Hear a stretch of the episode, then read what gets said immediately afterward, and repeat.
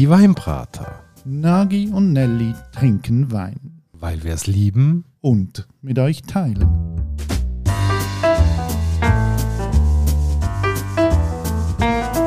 Hoi Nagi. Gianelli. Und hallo liebe Hörerinnen und Hörer zu einer neuen Vibrator-Folge. Heute müssen wir ein bisschen in die Vergangenheit gehen von der Vibrator. Folge Nummer 5. Dort haben wir einen wunderbaren Rosé probiert, Nagi. Was ist das für ein Rosé gewesen? Oh ja, der Rosé von der Domaine Dampier, wo jetzt leider mittlerweile auch die legendäre Besitzerin, die Lulu, verstorben ist. Und der Wein wird einfach immer schwieriger zu finden. Ja, also Domaine Dompier, das ist eine von diesen Domänen von der Region in der Provence. Lulu ist eine schillernde Persönlichkeit gewesen, ein Star eigentlich dort von der Weinszene und ist noch nicht allzu lange her gestorben. Und ja, wir haben den Wein besprochen und nachher ist Folgendes passiert. Ich weiß nicht, ob es einen Zusammenhang hat mit unserer Folge, aber es sind immer mehr Leute den Wein gekauft und inzwischen ist eigentlich fast nicht mehr erhältlich in der Schweiz. Ja, also es ist wirklich schwierig geworden, da irgendwie ein paar Flaschen anzukommen. Und eigentlich schreit das schon ein bisschen nach Ersatz, findest du nicht auch? Ja, unbedingt. Also auch die Weinhändler beklagen sich ja, dass man das Zeug immer schwieriger herkommt. Und wir haben dann irgendwann gefunden, hey, eigentlich Rosé mögen wir, Provence lieben wir. Und wenn es jetzt halt unsere favorisierte äh, Rosé nicht mehr gibt, dann brauchen wir einen Ersatz. Und wir haben uns ja auch im einen Weinhändler von unserem Vertrauen ein bisschen beklagt, dass das immer so schwierig ist, dass man das jetzt nicht mehr bekommt. Und der hat gefunden, das ist der Mauro, ähm, ja, er hat da etwas, was vielleicht könnte interessant sein ja, also ich bin gespannt. Wir haben es zwar schon mal in unserer letzten Rosé-Folge besprochen, aber ich finde, man sollte nochmal schnell auf die Weinregion eingehen.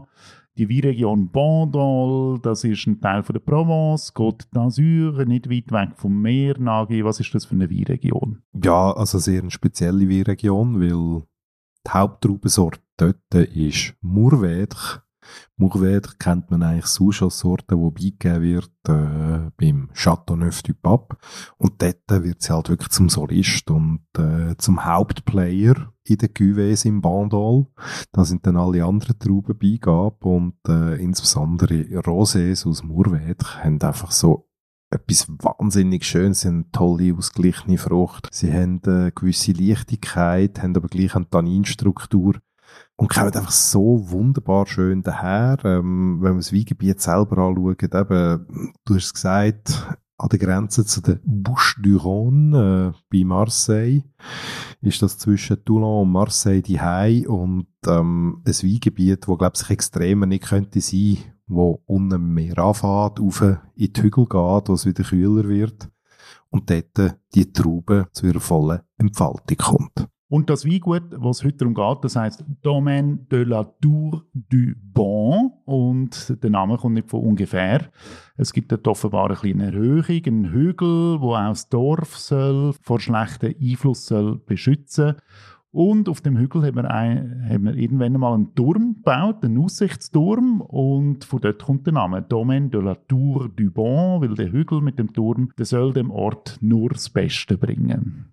Ja, und ich bin natürlich gespannt, wie gut das Beste von dem Weinort auch ist. Oder äh, wenn der Wein sich selber so bezeichnet, ist es ja doch auch eine rechte Vorgabe. Du hast jetzt den Wein da mitgebracht. Wo kommt das her? Wer steht dahinter? Ja, also wenn man die Geschichte von dem Weingut anschaut, die fängt so 1925 an. Dort hat es mal ein Ehepaar gegeben, das Ehepaar Maurice. Die haben das Land erworben. Damals hat es aber hauptsächlich Olivenbäume äh, gehabt, sie haben dann auch Bauern, sie haben äh, Säue, Bienen, Schafe und haben auch angefangen, irgendwann die Olivenbäume ein durch Weinreben zu ersetzen. Und 1960 und 62 haben sie das schönes Bauernhaus errichtet. Also es ist wirklich so mehr schon so ein, ein Anwesen. Und dann ähm, 1968 haben sie das verkauft, einem neuen Ehepaar, Herr und Frau Ockar. Und Herr und Frau Ockar, die sind aus Paris gekommen und die haben dort immer mal wieder ein bisschen Ferien gemacht auf dem Weingut und haben sich einfach in das verliebt und was sich Gelegenheit geboten hat, haben sie das gekauft und haben dann auch ein bisschen Wein gemacht und das Ehepaar hat eine Tochter gehabt.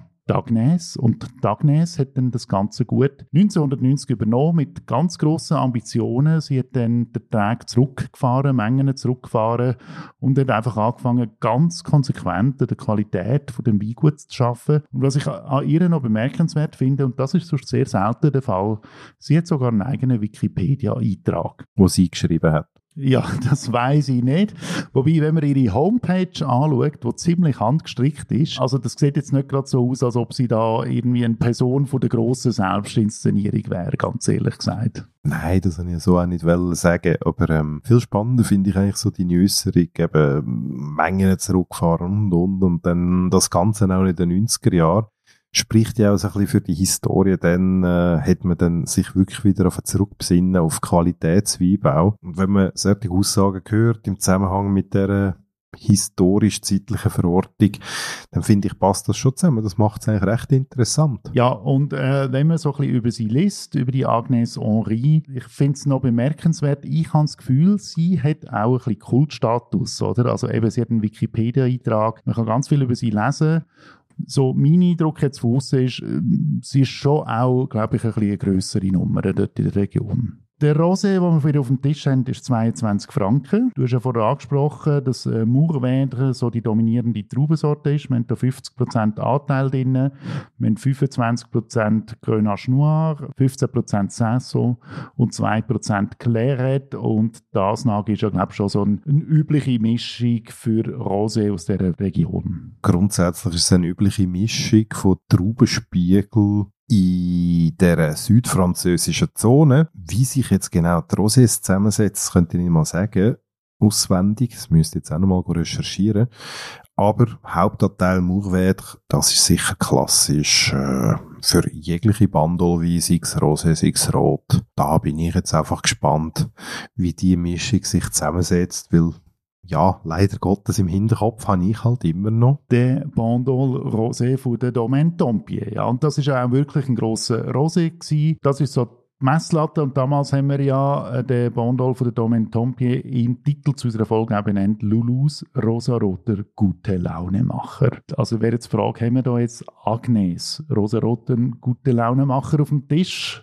Und ich glaube, man findet es nur raus, wenn wir es probieren, Nagi. Du, wenn es du schon verhängst, schaue ich jetzt mal ausnahmsweise auf die Etikette. Oh, jetzt bin ich aber gespannt. Die Schrift, keine Ahnung, was es ist. Sie ist leicht äh, kursiv gestellt. Man sieht das Haus, das wird wahrscheinlich die äh, wunderbare ähm, Einrichtung sein, wo der Wein produziert wird. Spannender finde ich aber auf dem Rückenetikett ähm, 12,5% Alkohol was dann doch äh, einiges an Erwartungen bei mir wecken tut, weil 12,5 heisse Region, das tönt für mich nach einem leckeren, bekömmlichen, gut verdaulichen Wein. Darum bin ich auch umso gespannter, was uns da jetzt erwartet. Aber du hast den Wein gebracht, Nelly. Mach mal den Anfang. Wenn man schon im Glas geschmeckt, ich schmecke schon irgendwie so Provence, ich schmecke, dass es jetzt gerade gut wird. Und er hat so die, wirklich die Charakteristik von einer Rose aus der Provence. Also da bin ich, wenn ich die Nase nehme, schon voll dabei. Ich weiß, man soll ja nicht unbedingt vergleichen. Aber wenn wir ja jetzt zugelassen haben, Geschichte, wie wir zu dem Wein gekommen sind, oder ähm, die liebe Nelly zumindest versucht, unseren Notstand zu lösen an Ermangelung von Tampier Rosé, komme ich natürlich nicht darum das ein bisschen zu vergleichen. Und was ich da einfach wahnsinnig finde, also die Aromatik ist sehr intensiv, ähm, sehr fruchtig, sehr betörend. Und wenn man ihn probiert, wunderbar frisch, schöne Fruchtigkeit, aber ich finde in der Aromatik eigentlich noch viel intensiver, was nicht unbedingt schlecht ist. Aber schlussendlich am Ende finde ich eigentlich, ähm, wie du sagst, für das Geld, wo man da ausgibt für eine Flasche Rosé, 22 Franken, finde ich das äh, ein anständiger Wert, wo durchaus Spaß macht. Also der Wein kann ich mir wahnsinnig gut vorstellen, sei es zum Apero oder auch wieder äh, zum einem Vorspeis oder äh, etwas Grilltes begleiten. Und kann man durchaus vorstellen, dass ganz viele da Freude daran haben. Der hat auch schöne Würze drin, die so reinkommt. Es ist kein lieblicher Wein, hat doch so einen gewissen Charakter, ähm, gewisse Vollmundigkeit auch. Also es ist jetzt nicht einfach nur so ein, ein Rosé-Wässerli. Die Winzerin hat Charakter und der Rosé hat auch Charakter. Wenn ich es jetzt ein bisschen vergleichen würde zum Bandol von der Domaine Tompier, finde ich, Es ist ein kleiner Unterschied, oder? Also der von der Domaine Tompier, der wirkt einem einfach sofort, sofort wahnsinnig perfekt auch. Würde ich jetzt eine Stufe drunter tun, aber ich finde so als Ersatzrosé ist das wirklich sehr, sehr schön und ich trinke den wirklich sehr, sehr gern. Das ist ein Wein, der mir einfach gerade Freude macht, von der Nase bis zum Gaumen, hinterlässt er mich einfach auch sehr, sehr zufrieden und glücklich.